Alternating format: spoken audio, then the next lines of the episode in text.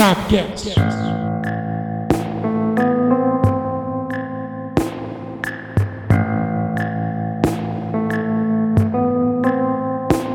Fala aí, seus lazarentos! Hoje eu quero ver se vocês vão falar realmente o que vocês pensam ou se vocês vão ser, digamos assim, politicamente corretos. Eu sou Alexandre Geuchac e, é, mesmo aí com, com 20 pontos na frente do segundo colocado, eu acho que não tem nada garantido ainda para essa última rodada. Eu sou o André Zanetti e, por obsequio, poderíamos dar início a essa gravação? Eu sou Valdir Zanetti, por orientação do meu advogado, eu devo dizer que esse programa é uma produção independente de responsabilidade de seus idealizadores. Sim, meus queridos. Hoje nós vamos tocar na ferida de muita gente, hein? Quem lembra daquela entrevista pós-jogo onde o cara manda aquele discurso decorado, graças a Deus, né? Mas também vamos falar de muitos outros assuntos polêmicos e necessários, como combate ao machismo e à homofobia. E eu tenho certeza que você vai querer ouvir sim. Mas antes de qualquer coisa, agora é hora de levantar a cabeça, prestar atenção no que o professor vai falar pra gente. Vem pra cá, André Zanetti!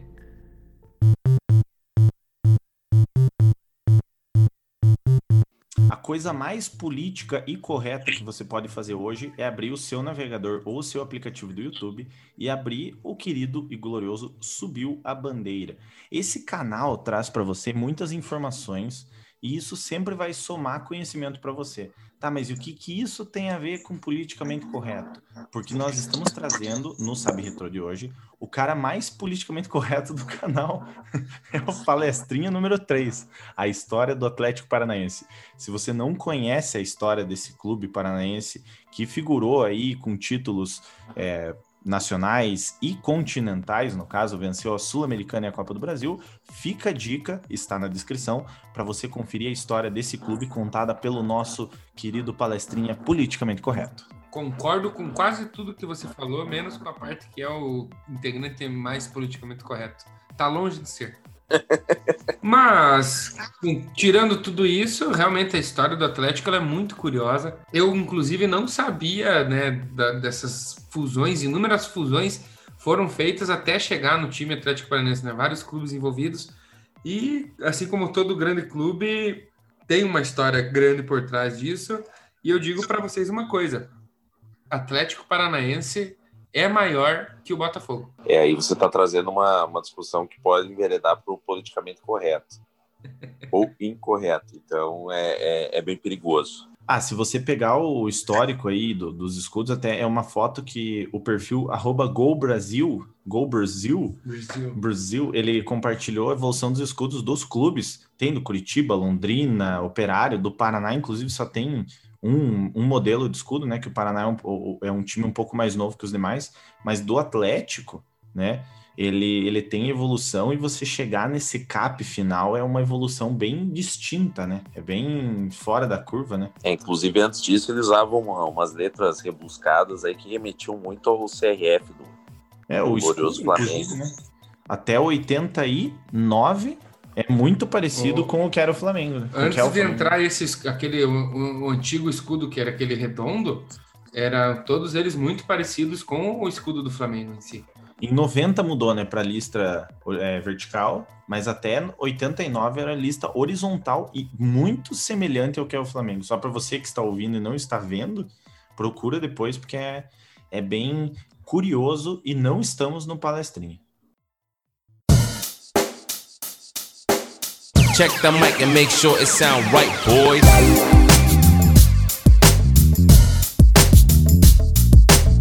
Então, galera, para início de conversa, nós estamos hoje em 2021, né? Você está ouvindo esse Sabcast no dia 25 de janeiro de 2021 e eu queria saber de vocês, esse assunto politicamente correto 2021, é necessário falar disso ainda? Ou melhor, deveria ser necessário falar disso ainda? Eu acho que a, a discussão aí não é se deve se falar ou não. Hoje, o, às vezes, você. As pessoas atacam uma atitude que elas não concordam, dizendo que aquilo é politicamente correto e, e aquilo tornou a coisa chata ou não. Eu acho que aí são várias vertentes e tem que se falar de cada uma delas. tem algumas atitudes que, que não devem ser incentivadas e outras que, que não, não, não geram perigo, então elas podem continuar ou não. Mas é importante é, a gente saber o que, que vai se tratar, qual que é cada um do, das vertentes aí do politicamente correto ou não para se poder avaliar. É que basicamente o futebol virou uma terra sem lei, né? Vamos, vamos dizer assim que entrou para dentro da porta do estádio ali e virou um, é, aquilo que nunca vai punir, e se vai punir, não vai punir você. É, o politicamente correto virou assim, ah, mas não dá para falar mais nada. Sim, dependendo do que você vai falar, você não pode falar, entendeu? não é errado. Você, você vai chamar o, o que nem tem a, a, Teve recentemente, inclusive, todo mundo acompanhou, que chamaram o goleiro Aranha de macaco. Então. Copa do Brasil. Tipo, não é politicamente correto, é que não pode, entendeu? Copa, tipo, do, é... Copa do Brasil 2014. Se você não sabe, tipo, não pode, você não pode chamar uma pessoa dependente da cor dela, você não pode xingar ela, te dirá chamar uma pessoa assim. E tinha macaco. vídeo da, da torcedora chamando de macaco, tudo isso. E hum, por, em muitos veículos de imprensa ali fizeram matérias com ela, de certa forma, tentando amenizar um pouco a atitude da torcedora, né? Que foi condenável para mim. Pode ser que ela tenha mudado, isso tenha servido como lição. Espero que sim, e se serviu como lição, eu tô junto com ela hoje, abraçaria ela mas ela precisou disso para aprender algumas coisas, né? O politicamente correto, como o André, o, o Valdir falou, é, são várias, várias frentes ali que a gente pode colocar no futebol, né? É, mas uma coisa que me chama muita atenção, vamos pegar o exemplo do Marinho, por, por exemplo. Ele, quando foi expulso contra a Ponte Preta na, nas quartas de final do Campeonato Paulista 2020, é, um jornalista mandou ele voltar para a Senzala, né? E a partir dali ele já vinha tomando algumas, algum, alguns movimentos ali para lutar em prol disso, mas ele ficou extremamente chateado, fez vídeo, e hoje ele é uma das frentes aí contra o racismo. Teve, ele fez aulas de Libras aí para promover a inclusão, comemorou um gol falando que amava a torcida, enfim. Ele é um, um jogador que tem uma certa representatividade. Mas eu pergunto para vocês, né? Na, na esfera, por exemplo, da homossexualidade, a gente não vê jogadores declara, declaradamente homossexuais, né? Temos algumas atletas do futebol feminino, né? Por exemplo, a Marta, né? Postou foto com a, a, a companheira dela. Temos várias atletas, mas no futebol, hoje, eu não, eu não consigo me recordar de nenhum jogador declaradamente gay. E eu acho que isso vai muito do ambiente hostil que é um estádio de futebol, para a, as pessoas homossexuais. É, infelizmente, se você falar da, da orientação sexual fora do estádio é, é, tratado como ofensa, mas no estádio, principalmente, isso é tratado como ofensa. Bem, até eu acho que isso explica totalmente por que, que você não tem nenhum jogador assumidamente homossexual. É, a grande questão aí é o que, que a gente quer para nossa vida e para nossa sociedade. Se a gente quer normalizar esse tipo de atitude, se a gente acha ok você você considerar um xingamento a pessoa pessoa é, a orientação sexual da pessoa, você vai viver próximo à barbárie. Eu acho que a gente tem que evoluir. E por isso que quando as pessoas condenam esse tipo de atitude, quando é, uma Comembol da vida resolve multar uma torcida que está tá xingando de bicha um, um, um goleiro que vai chutar um, um, tiro de meta, isso não é politicamente correto. Isso é você tornar a sociedade um lugar melhor para viver. Porque se você normaliza você xingar alguém como gay dentro do estádio, fora do estádio não, mas dentro do estádio ok. Você pode ser assim. O cara do teu lado, ele já pode achar ok ele xingar dentro do estádio e xingar fora. E o cara do lado dele pode achar ok bater em alguém porque ele acha que o, o cara tem uma orientação sexual diferente. Então, por isso que não se pode normalizar, por isso que você não pode considerar que é, isso é politicamente correto, por isso tem que ser condenado e por isso o futebol tá chato. Não, a gente tem que evoluir, a gente é uma sociedade tem que evoluir. Não, não cabe mais isso, não cabe mais racismo, não cabe mais homofobia. É, e esse discurso de que talvez porque não existam jogadores homossexuais, para mim ele é furado, né? Porque obviamente, grande parcela da sociedade tem uma orientação sexual diferente. Então, deveria ter sim, né? Só que a gente não vê. Né? Vocês conseguem lembrar de algum jogador declaradamente homossexual? Então, eu não queria dar uma de palestrinha, Porém, eu fui pesquisar porque eu li algo parecido há um tempo atrás e eu queria trazer para você, querido ouvinte, e até para os dois que estão no, no Sabcast hoje, que em 1981, o time inglês do Nottingham Forest, inclusive, já vou fazer o jabá aí do uma estátua para Bob, se você não está acompanhando, tá bem legal, estamos Nossa, na reta final. Se não ganhar a FA Cup, pelo amor de Deus. estamos na reta final da Championship. Se você assistiu o último episódio, você sabe quem que a gente vai enfrentar nas quartas, né? Ele foi o primeiro jogador negro, certo? Envolvido na, na, em uma transferências no Nottingham Forest por esse valor, no caso foi um milhão de libras, o Justin Fachanu, Fachanu, não sei como é que fala o nome dele, mas enfim. O que, que aconteceu? O Justin tinha se destacado jogando pelo Norwich City, certo? E ele nunca conseguiu repetir o seu desempenho no Forest. Foi contratado e, né, Porém, o que, que aconteceu? O comportamento fora de campo influenciou porque ele frequentava bares e boates gays. E isso incomodava os companheiros de clube. O que impediu de se sentir um pouquinho mais à vontade no elenco e poder desempenhar aquele glorioso futebol que o torcedor querido quer ver, né? Aquele futebol vistoso, aquele futebol viril, aquele futebol moleque, certo? O John Fashanu, ele, o, o, seu irmão, um ano mais novo, também foi jogador profissional, mas também não apoiou ele naquelas atitudes.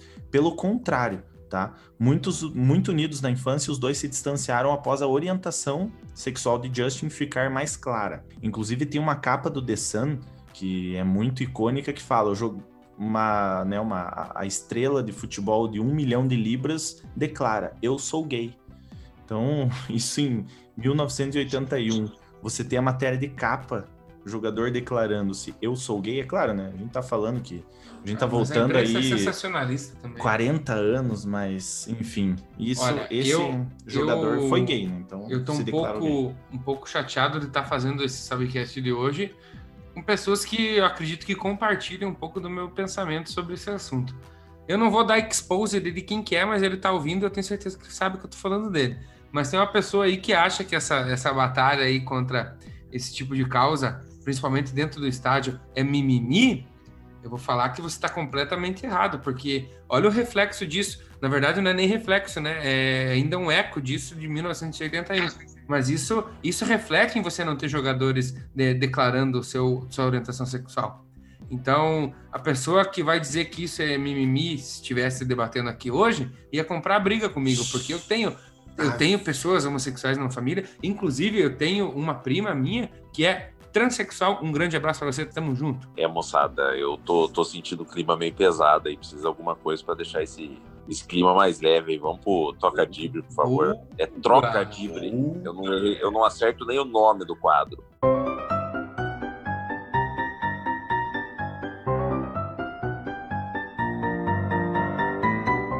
Galera, eu tenho, eu tenho duas aqui muito boas. Eu tenho uma. Tenho... Na verdade, eu tenho duas. Agora, se são boas, eu não sei. Mas, enfim. Qual que é o treinador que intoxicava barra envenenava todo o elenco? Porra, envenenava, intoxicava. Cara, eu, ó, eu, eu sei que uma coisa que envenena é estricnina.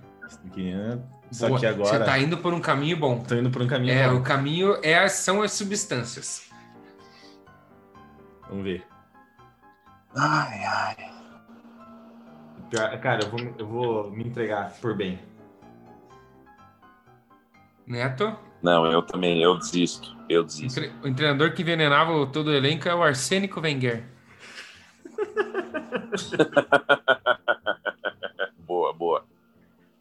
Alto nível, alto nível. Eu vou fazer, eu vou fazer Quero ver manter. Até pro, pro querido Valdir que está acompanhando com você que está ouvindo, se, se a gente se referir ao, ao, ao querido Valdir como Valdir ou Neto, é normal, é, tá? É, então, it, it, é a mesma pessoa. É, é, a mesma pessoa. Qual que é a camisa do Flamengo que vale mais? Que mais vale, assim?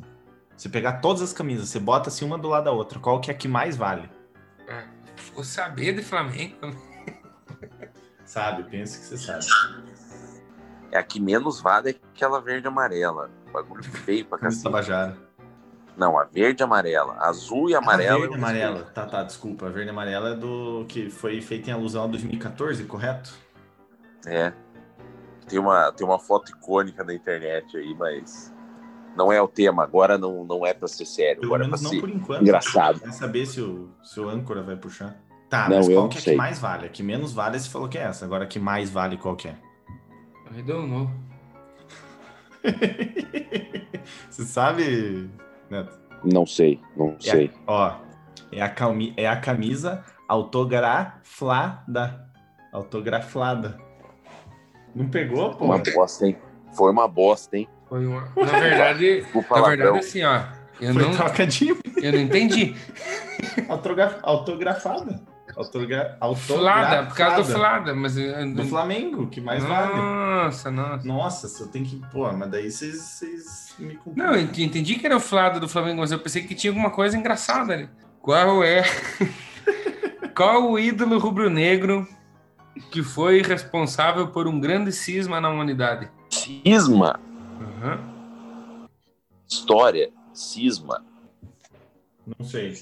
Eu ia falar o Gabigol, mas. eu não- Porra, é, é, é a, é a segunda, segunda do Flamengo aí. Eu tô chateado que eu, eu não tô.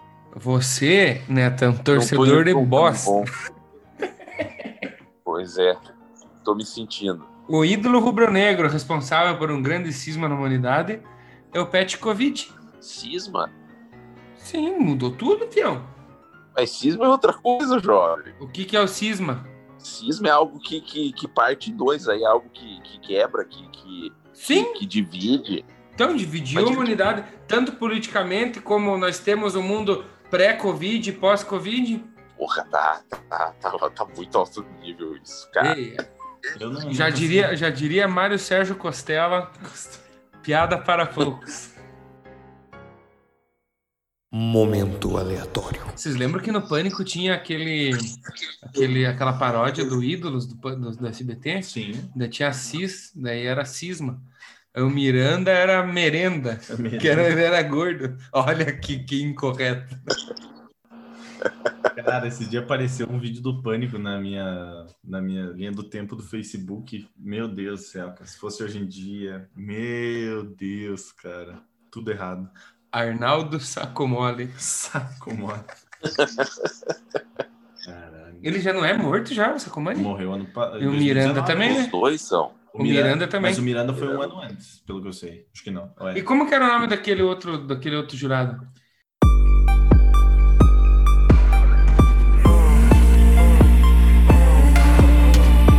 Então, pessoal, é, para mim o politicamente correto no futebol ele tem dois lados, obviamente um bom e um ruim. Calma lá.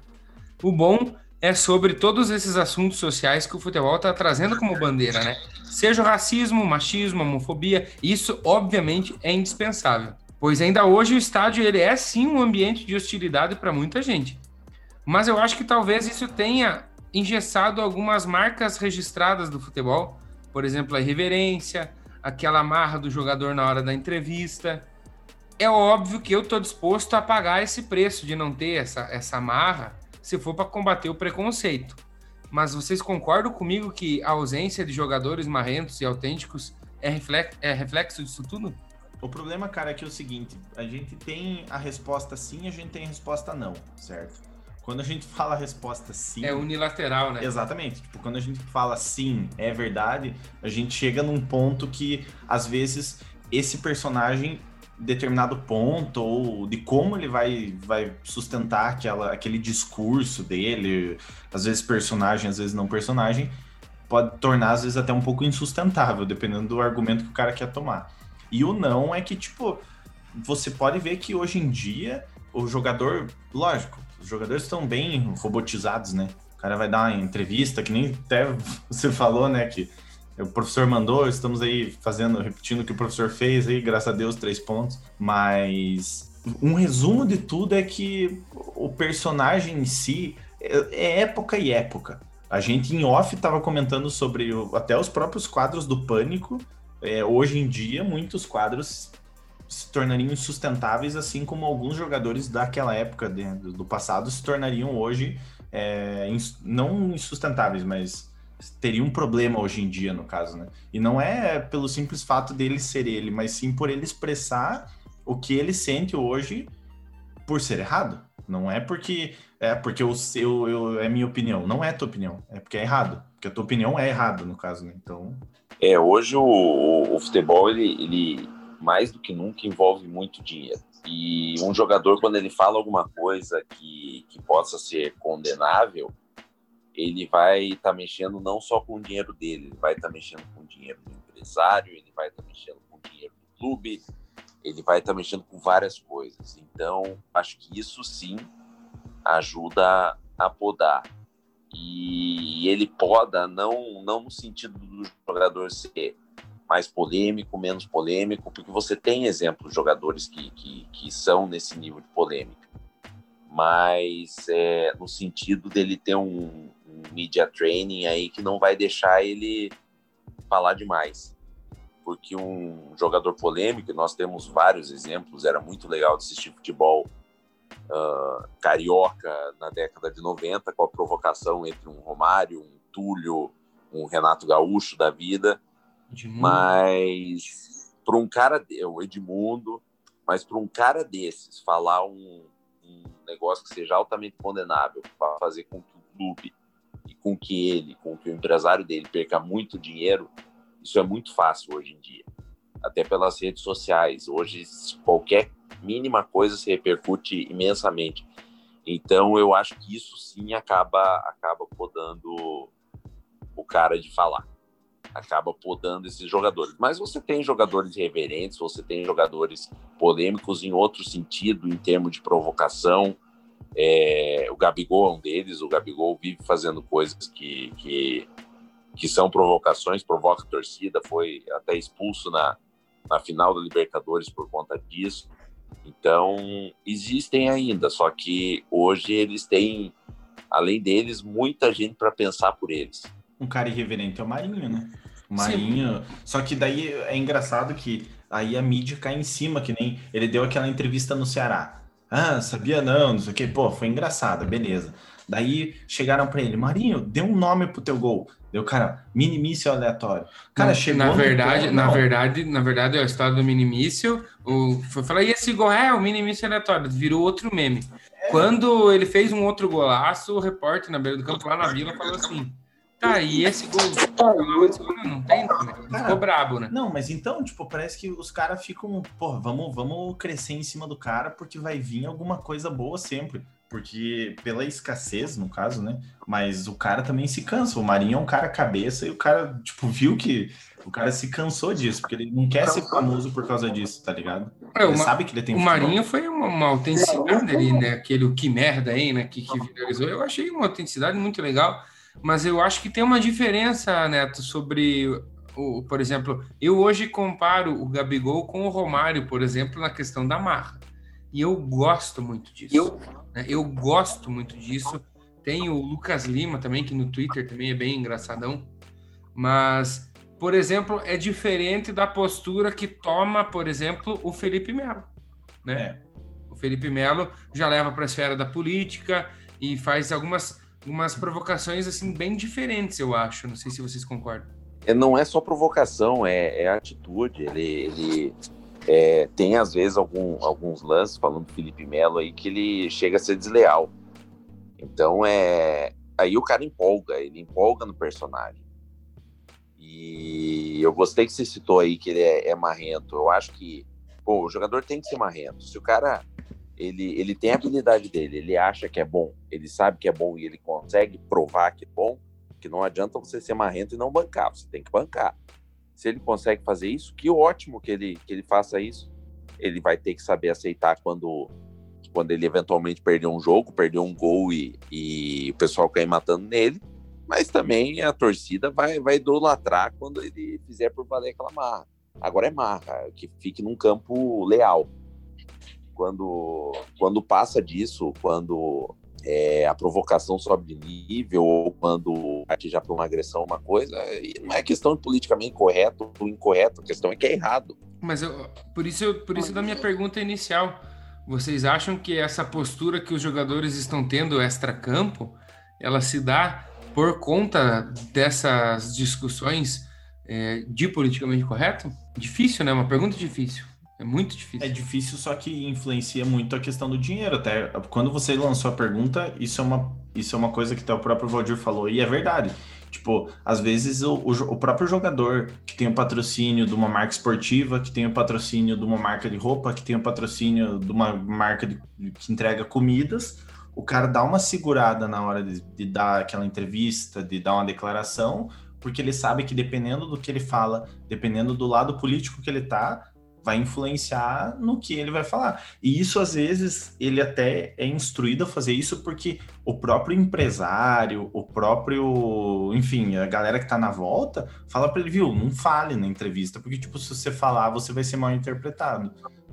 Não é nem pelo cara, entendeu? Eu acho que a culpa não é diretamente do politicamente correto. A questão aí é que é, é recente isso, mas muitos comportamentos, muitas atitudes que eram socialmente aceitáveis até um tempo atrás, elas hoje não são. E além delas não serem é, aceitáveis, elas podem ser altamente condenáveis. E a, as redes sociais, elas são um terreno para isso. Então, as pessoas têm que medir palavras, têm que passar o tempo todo medindo palavras. Isso sim faz com que o, o, os jogadores eles sejam menos autênticos, sejam menos é, espontâneos nesse ponto. Mas eu não acho que é ruim, eu acho que vão surgir pessoas aí espontâneas, é, autênticas e que não vão precisar apelar para conseguir sua fama ou seu, seu lugar de destaque. Por mais marinhos no futebol. Né? Que palavra de sabedoria, André Zanetti. e falando em sabedoria, ele não está aqui hoje, mas nós vamos dar um jeito de adaptar. Tem tem o substituto do Piazão aí, agora eu vou chamar o reserva do. Oh, palestrinha! Pessoal. Ai, eu, eu estou para substituir, eu não chego nem aos pés do conhecimento do nosso querido Leonardo Tavares, e muito menos no vocabulário, porém, na sexta-feira tivemos um Mitagem FC escrito brilhantemente pelo, pelo próprio Leonardo Tavares, e eu venho trazer uma curiosidade envolvendo o personagem camisa 10 daquele Napoli. Falamos do Napoli no Mitagem FC. Se você não viu, vai lá no youtube.com.br bandeira. Ó, eu linkando os vídeos do canal com palestrinha. Chupa palestrinha que você nunca fez isso. É, em 1987, o modesto Granada conseguiu um feito histórico. Juntou pela primeira vez e única, ou seja, juntou unicamente os três irmãos Maradona num é, encontro inusitado. Esse encontro aconteceu quando Raul, de 21 anos, foi contratado pelos espanhóis junto ao Boca Juniors.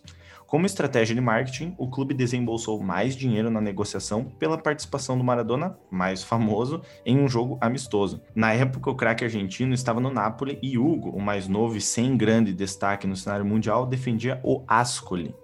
Para ajudar o irmão, Diego aceitou a proposta e fez mais. Cedeu a camisa 10 para o irmão e vestiu a 9, ou seja, o Maradona nem sempre vestiu a 10. Vestiu a 9 num jogo de futebol, mesmo tendo sua grande fama.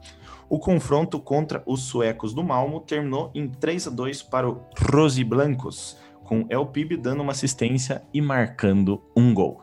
Olha, isso foi tão impressionante porque eu nem tava ligado que o Maradona tinha irmãos ali que jogavam bola.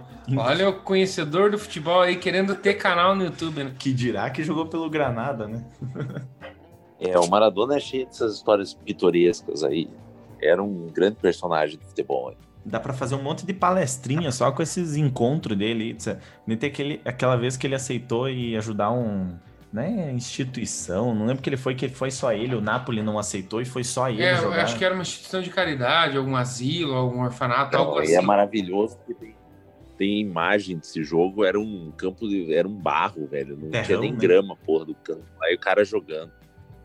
O Maradona, o Maradona é um cara que certamente ele seria um, é, ele é um tema muito bom para a gente tratar nesse assunto de hoje, né?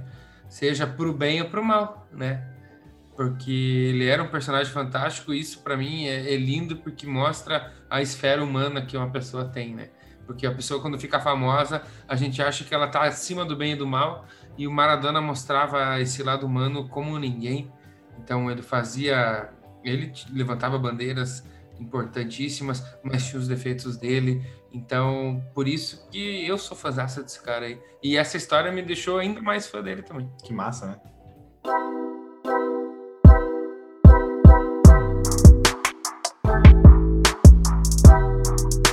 Então, pessoal, vários times eles vêm levantando importantes bandeiras, né? Um deles, por exemplo, o Santos, né, vem crescendo exponencialmente a cada ano em questões sociais, raciais, violência doméstica e tudo mais. Eu quero que vocês me digam o seguinte, Piazada.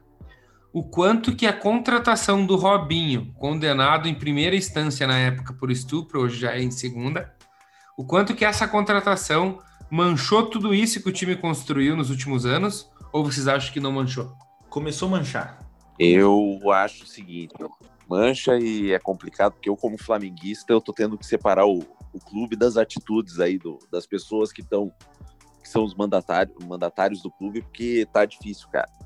Hoje mesmo aí, hoje é 20, 22 para 23 aí de janeiro. Você pesquisar aí, você vai ver que foi lamentável o que aconteceu hoje com o Flamengo. Mas mancha, é, é difícil para um clube e, e não é não é só difícil no sentido de ter um, um escorregão, algo do tipo é, é difícil manter essa, essa imagem aí. Você tem dois exemplos para isso. Você tem o Santos, que, mesmo com todo esse trabalho, é, por conta de um dirigente é, e que talvez tivesse apoio lá dentro, quis colocar um cara que é condenado uh, uh, por estupro e que teve que fugir da Itália, porque senão seria preso. E um outro exemplo que é péssimo, que até então era um lindo exemplo e que deu um vacilo não se pode chamar só de vacilo, né? Deu, não sei nem a palavra, mas que, que teve uma atitude lamentável, uma atitude condenável foi o Bahia. Bahia também no caso do, do racismo do, do meio-campo Ramírez contra o, o Gerson.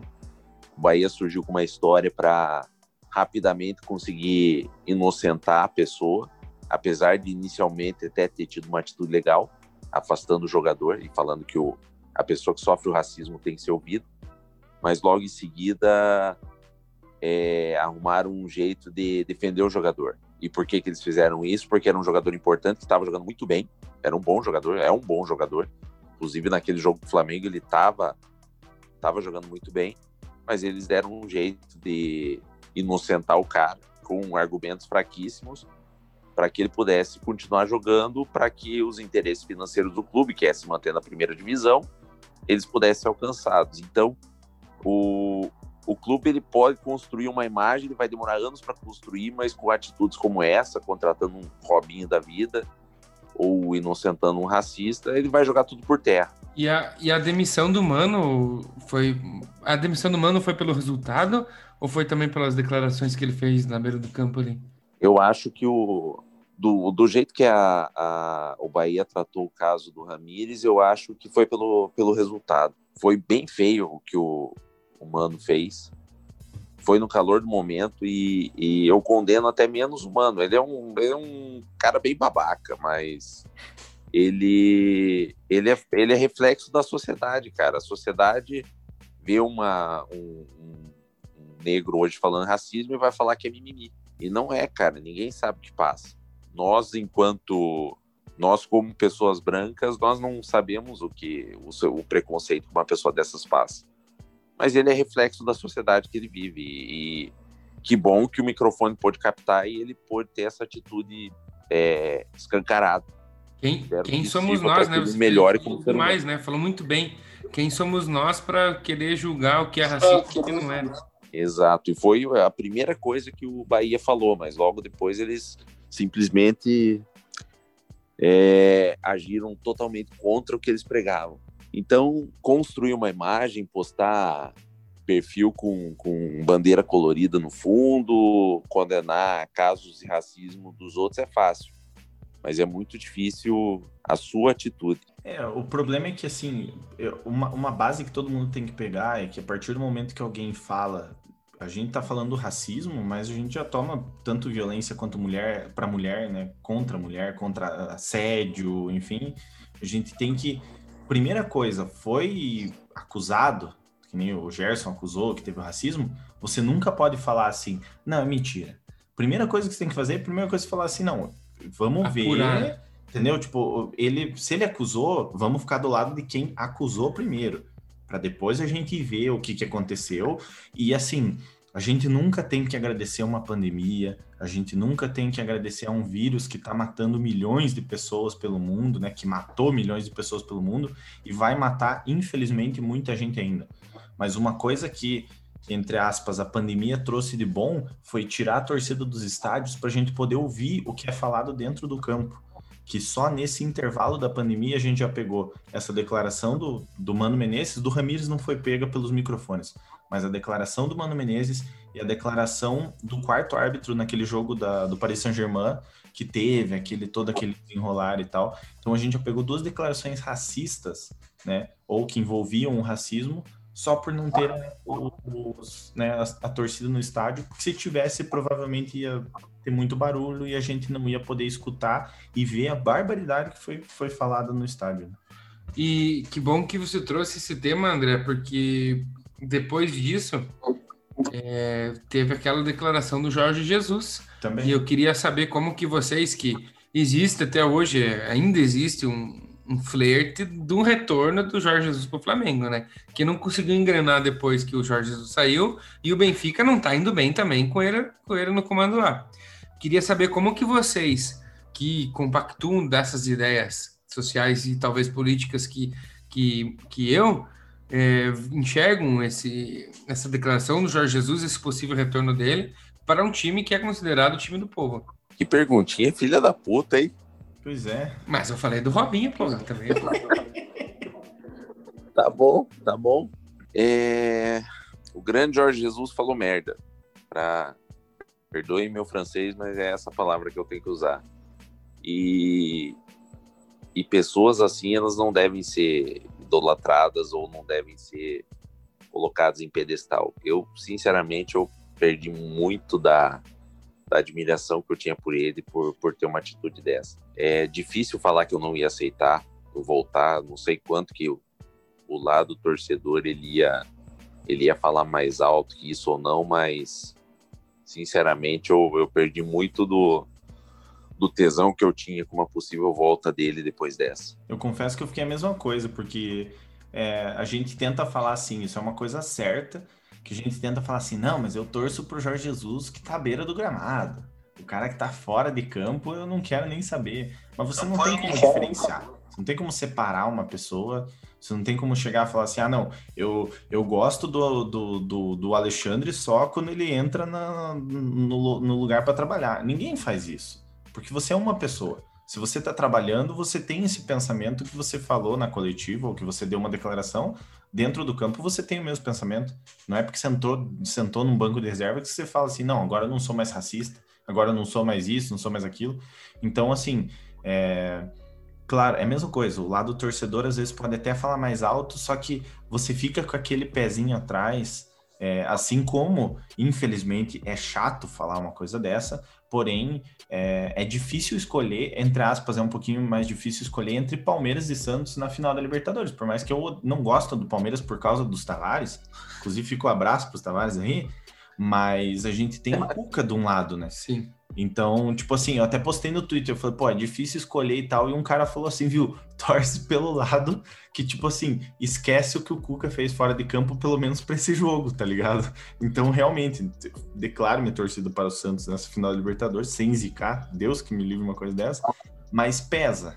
Eu digo, eu trouxe esse caso aqui para vocês porque pesa. Assim como, vamos dizer, volta Jorge Jesus, pô, pode ganhar tudo, muito obrigado, mas, sabe, você fica, putz, eu, eu achei bonito isso que vocês falaram sobre esse assunto, porque eu compartilho do, do, pensamento de vocês e eu senti uma empatia e uma catarse muito grande, porque é semelhante ao Robinho, né? Porque o Robinho é responsável pelo Santos não virar um Botafogo, por exemplo, né?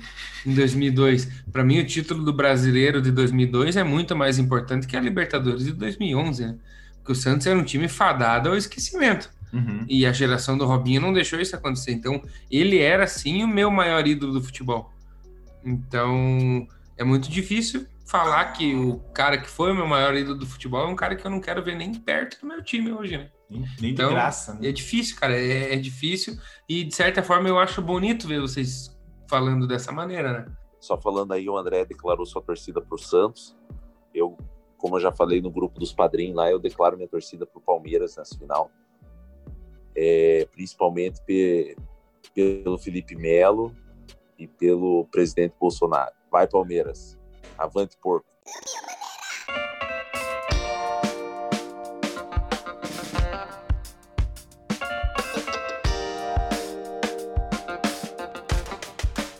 E esse podcast é um oferecimento de Sal Agosto e Quitutes Aquino.